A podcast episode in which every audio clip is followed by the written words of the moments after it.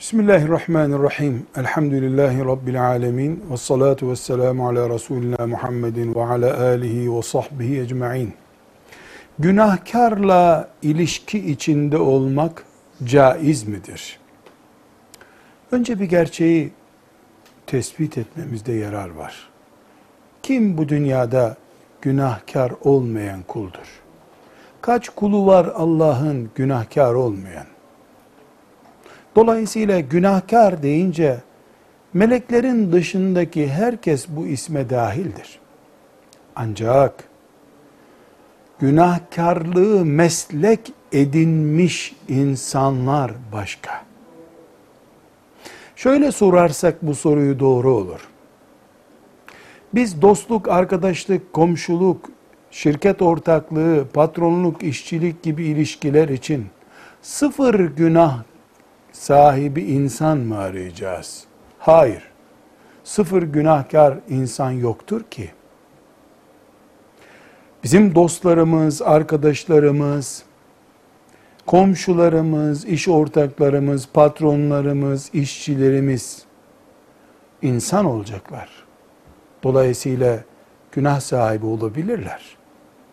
Camilerde imamlarımız, Kur'an öğreten hocalarımız, eşlerimiz, çocuklarımız, annemiz, babamız, akrabalarımız günahkar olabilirler.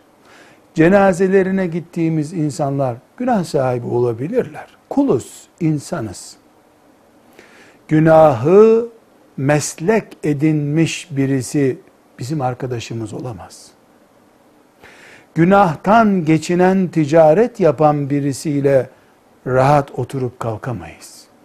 Yoksa günahsız aramak için göklere çıkıp meleklerle ilişki kurmak lazım.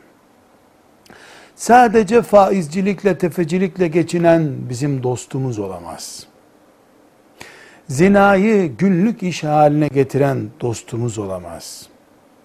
Allah'a asiliği meslek edinmiş birisi bizim iyi bir akrabamız, iyi bir dostumuz olamaz.'' Günahsız olmak isteriz. Günahsızları ararız. Ama günahı alenileştiren, kamulaştıran ile ara sıra günah işleyen arasında fark olduğunu biliriz. Günahın sahibini protesto etmek başka, günahına rağmen insanlarla komşuluğu yürütmek başka şey. Bu dengeyi kurmak imanın gereği yüzde yüz günahsız olamadık ki yüzde yüz günahsız komşular arayalım. Ama günahların norm sınırları içine girmesi artık faizin, zinanın, kumarın, çıplaklığın normalmiş gibi görünmesi bir afettir. Allah yardımcımız olsun. Velhamdülillahi Rabbil Alemin.